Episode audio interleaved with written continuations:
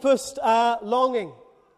It doesn't matter where you are in the world, doesn't matter who you are speaking to, what kind of strata of society, where they've come from, what they are about, you will find every single person has in common the deepest longing. It comes out in different ways in each of us for sure. Do I matter? And if I matter, to whom do I matter? Does my life have any meaning? Does my life count? If all the stuff that surrounds me was stripped away, who would I be and would anybody really care? All of these express this single deepest longing, the most profound longing of our hearts, and it's the longing to be loved. Each one of us here this morning, there is nobody here who is indifferent about the longing, the need to be loved. We long to be loved because we know that in being loved, we move from being anybody to being somebody. Doesn't matter what age you are, what your circumstances are. It's not a thing that just little children want. It's not a thing that teenagers are looking for. Wherever the longing is still there. Why does a baby cry? There is something very piercing about a baby's cry. You can't ignore a baby's cry, at least not very easily. And if you've been to antenatal classes, you will have been told that a baby cries for, well, one of three reasons. How difficult can it be? They're hungry, or they've got wind, one end or the other, or they need a nappy changed. But it's deeper than that. Nine out of ten times, I think, you can stop a young newborn baby crying just by holding them close. They might need feeding, they might need their nappy changing, but the cry is deeper than that. The cry is Is anybody there who's interested in the fact that I'm hungry? Is the woman inside whom I've been living all this time, is she still here? Does she still care? And what about that male voice that comes and goes? Is he still around? Does he care? Because you can feed a baby all you like and you can change their nappies like clockwork, but if you never hold them close, they will still cry. They're asking for more than food and clothing. Why is the dominant image in the playground, when we think back, the most dominant image, those times when we were excluded from the game? when we were left on the edge, when the teams were picked and they said of you at the end, Oh, you can have him or her. Why? Because above all else, we were longing to be included. We were longing for them to say that we really mattered, that they couldn't do without us. But so obviously they could, and it hurt. Why the teenage obsession to look like everybody else? The right clothes and the right phone, the right image, because they are desperate to belong? Why, when I walk the dog, do gangs of boys in the park shout abuse at passers by and intimidate younger children? Why? Because they're longing to be noticed. They're screaming for someone to be interested in them, and their frustration comes out in all kinds of ways. Doesn't excuse their behavior, but it does begin to help us understand it. Does anybody care that we are here and that we are alive? Why are the most successful people, those who've got to the top of the ladder in life, those kind of people that make things happen, why are they so often so insecure? Because they've spent all their lives striving to achieve in the belief, the hope that their success would somehow satisfy something deep inside. And many get to the top of their ladder only to discover their ladder was leaning against the wrong wall. They sold their lives for success because they believed that success would equal significance. But it didn't, and it never does. Why does a woman, or a man for that matter, with lovely children, three annual holidays in the sun, an unlimited credit card account, risk it all for an affair? Is the sex that good? No, it's the longing to be loved. And then the awful reality that that momentary illicit union does absolutely nothing to satisfy, but worse, destroys in an instant all that's been so good. And then finally, why do people as they get older talk a lot? And why often do older people talk a lot about their lives? It's not just because there's a lot of life to talk about as they get older. But because so often, sadly, towards the end of our lives, we're still searching. Does my life, has all these years that I have lived, has it had meaning? What's it been all about? I'm still trying to make sense of it, still anxious to know that I haven't been just an anybody, but I've really been a somebody. We're desperate to be loved. And in our most real moments, when everything is stripped away, that's what's left the longing to be loved.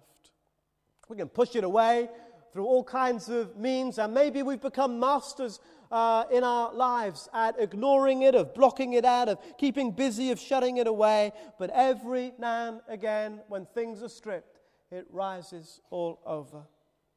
I've said this to you before but in the tragedy of the Twin Towers terrorist attack, when quite literally everything in people's lives was being stripped away, when their lives were being laid bare in such an horrific way, what were people in those towers doing if they couldn't escape? They were desperate to communicate, to get one last message to somebody. Parents to children, children to parents, spouses to each other, friends, neighbors. One last message. And the weird thing is this it didn't matter who you were in those tower blocks, the message that you were longing to give was the same. Didn't matter where you'd come from, what you've done, what you'd achieved or hadn't. They all wanted to say the same thing. It was nothing to do with status or achievement or business deals or money in the bank, nothing to do with looks or holidays or houses or cars. One message that made all those other things seem so totally irrelevant.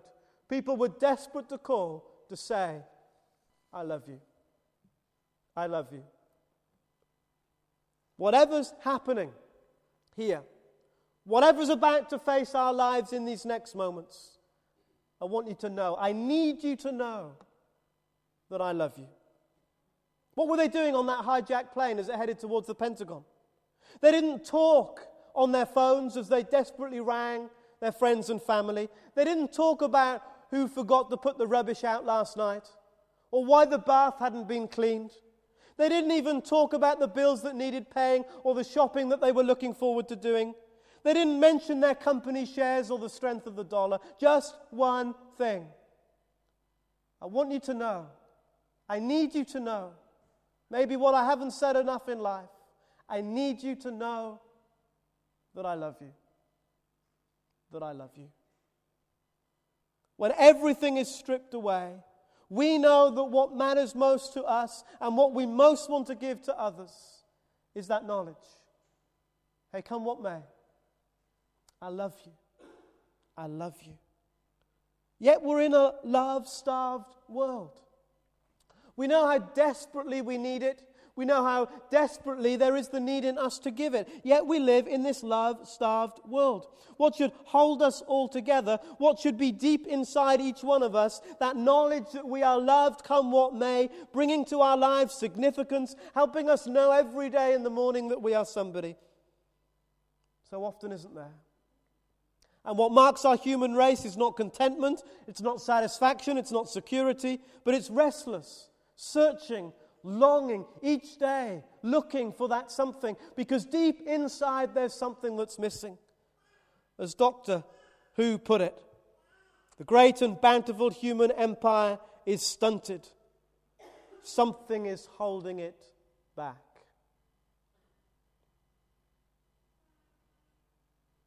Nearly every successful song is to do with love. Every successful film almost is to do with love also. Why? Because it stirs something so deep inside each one of us. That's something that seems to be missing at the core of our being. That actually, ultimately, not even human relationships can satisfy. If you've been so fortunate enough to live in a family that loves you and to have friends that have loved you, then thank God every single day because they've given you a fantastic start in your life. But even that is not enough to satisfy the deepest longings in our hearts. Why? And this is it. You can forget everything else about this morning, but I urge you to remember this. We were made to know God's love. That's why the longing is so strong. We were made to know God's love. And that's why the longing is so strong. And the greatest tragedy is that we can go through the whole of our lives never discovering that God loves us, never knowing a Father in heaven who delights over us like we sometimes delight over little children. The Bible says, I have loved you, says the Lord, with an everlasting love. I have drawn you with loving kindness. God loves you with an everlasting love. What does that mean? It means that He's always loved you. He always has loved you. There was never a moment when He didn't love you. Even before you came, He loved you. And He always will love you.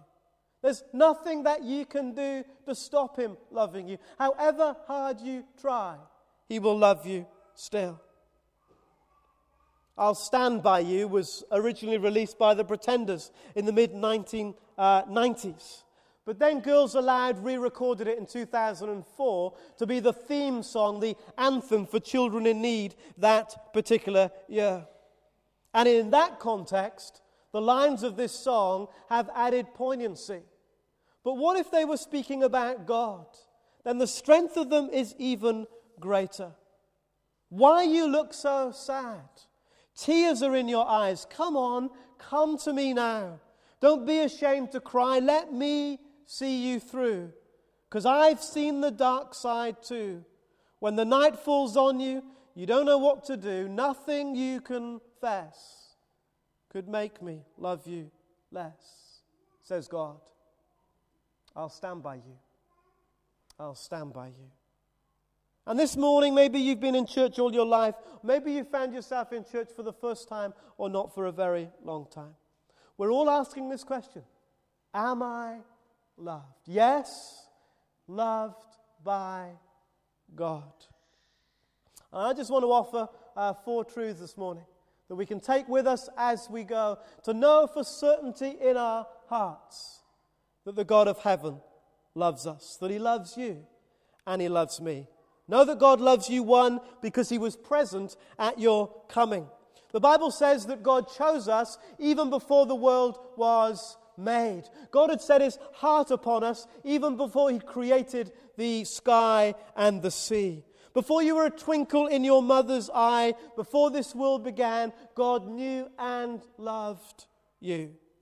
He chose you and loved you. He knew you would come. And then when you were coming, the Bible says that He watched over your coming. There wasn't a moment, not even from the moment that you were conceived, when God was absent, disinterested, not aware, not looking, not involved. The Bible says that God is involved even while we were growing in our mother's womb. Your eyes saw my unformed body, and all the days planned for me, ordained for me, were written in your book. God was active in your creation, watching over you, welcoming you, making plans for you. I don't care about the circumstances of your conception in this regard. If you are fortunate enough again to have two parents that planned you and loved you, then you are wonderfully blessed. But maybe you didn't know that. Maybe there was little human choice about your coming. Maybe you were conceived in awkward circumstances and it was painful when you discovered it, and it's been painful for you ever since. Maybe you were conceived against your mother's will.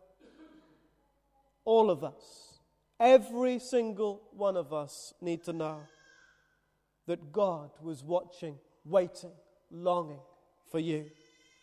That even if human beings weren't welcoming and planning, God was. And he was thrilled to know that you were on your way. The Bible says that you are the apple of his eye. As you were growing in the womb, God was going, That's my boy. That's my girl. He knew who it was. No surprises for him. That's my boy. That's my girl. And some of us need to hear that in a very deep place because we've lived with that uncertainty deep down that perhaps the things in life weren't as we wanted them to be. God wants you to know that He loved you even before the world was made. And as you were even growing, He was welcoming, loving, longing, calling you. God had plans. I'll say a bit more about this in, in a moment. But not only was he watching, he was planning. He was planning. One of the tragic things is, of course, that probably because of the pressure from your parents, probably because some of the pressure from your peers, probably because of the push in life to get on, God's plans got lost somewhere for you. And we all just did our own thing. We kind of lost early on that God might have a plan and a purpose for our lives and we started going our own way, doing our own stuff. The Bible uses the word sin just to say, hey, we did our own thing. We forgot that there was a God who loved us and had plans for us. And so we went off and made our own plans and went our own way.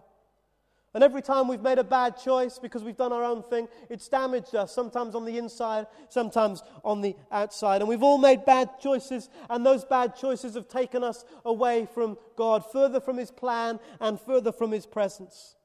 But then the greatest moment in history, when God sent his Son into the world for one reason only. And that reason was to save us from the damage we were creating for ourselves, to save us from the path we were on. This path that was taking us further and further away from Him and His presence. We were heading faster and faster down a road that the Bible says leads to death. And it was like there was no way out. Well, secondly, know that God loves you because He paid on the cross for your bad choices. He paid for your bad choices. Mary Alice of Desperate Housewives fame, shame on you if you know what I'm talking about, said in their triangle tangle of love in their community, it's impossible to grasp just how powerful love is. It can sustain us through trying times or motivate us to make extraordinary sacrifices. The love of God motivated him to make an extraordinary sacrifice. The cross, paying for our wrong, our bad choices. Every hurtful word, every selfish action, every ugly thought, our selfishness, our pride, our greed, everything that was part of our lives that made us less than what we were intended to be, everything that was part of our lives that was pushing us further and further away from God, Jesus took it all on the cross. Some of you will have seen the film The Passion, the horror of it. And if you've ever wondered whether God really loves you, then go back 2,000 years and look to a cross outside Jerusalem and see in the face of a dying Galilean man, God Himself come to earth. See in His face as He forgives those soldiers nailing Him to the cross. See in His face the one from heaven who loves you. And there is nothing you can do to stop Him loving you. He is dying literally to love you. Nothing will stop him loving you. If God really loved me, then I would expect him to get me out of the mess of this life. See on the cross that that's what he has already done. And thirdly, know that God loves you because he has plans for your life. For I know the plans I have for you, declares the Lord plans to prosper you, not to harm you, to give you a hope and a future. The God that we are celebrating today it's not the God that keeps us down, pushes us, oppresses us. It's not the God that makes up lots of rules in order to hem us in and to stop us living life to the full. Quite the opposite. The God we celebrate today is the God who says, Live within this framework and live in my presence, and you will flourish like you would not ever believe. And if there's any doubt as to whether we need to get back to God's plans rather than our own. Just take a look around today at the world in which we live. Pick up a newspaper today and read its pages. We've tried it by ourselves. We've done our own thing. We've made our own choices. And the life we've got, some life.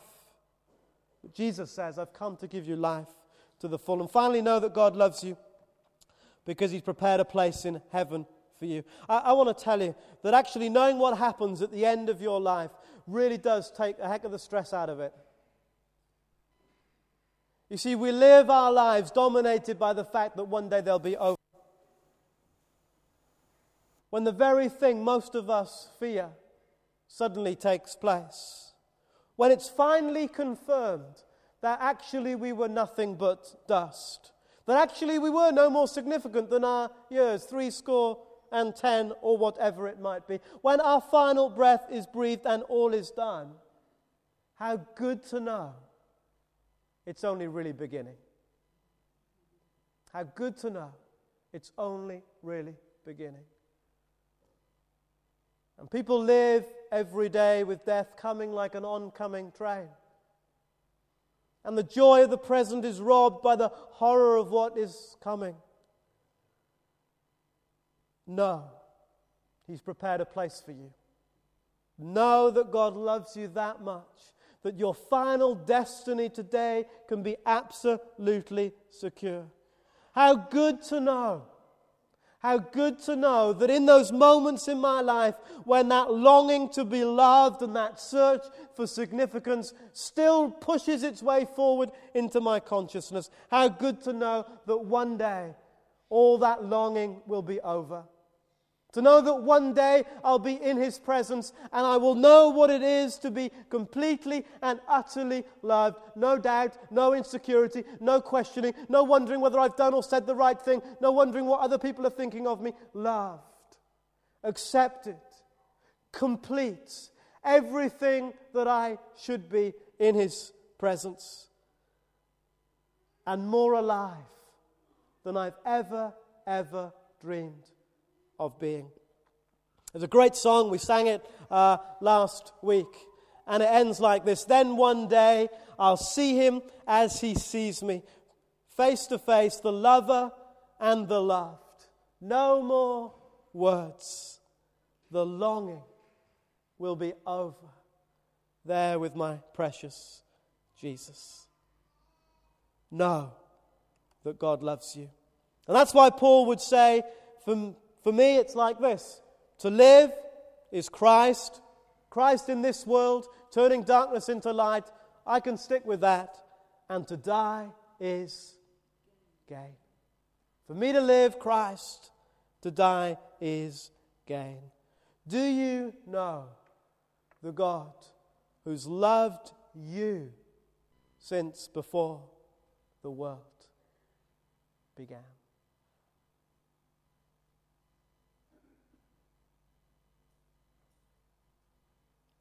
Do you? Do you know? Do you know? He's here. Bible says that God's everywhere. He's here in this place. Let's pray together and even in this place you can turn to this God. Maybe you've never turned to him before. Maybe you've never spoken a word to him before.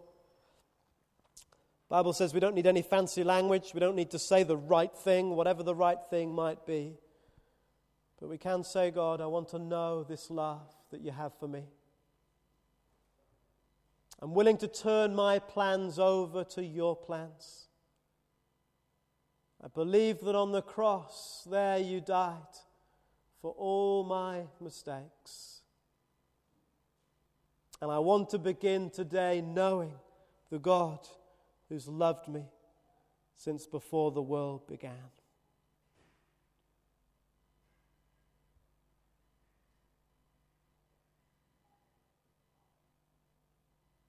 If in your heart you're making that your prayer for the very first time, then please don't walk out of this room this morning without just saying, I've done it to somebody.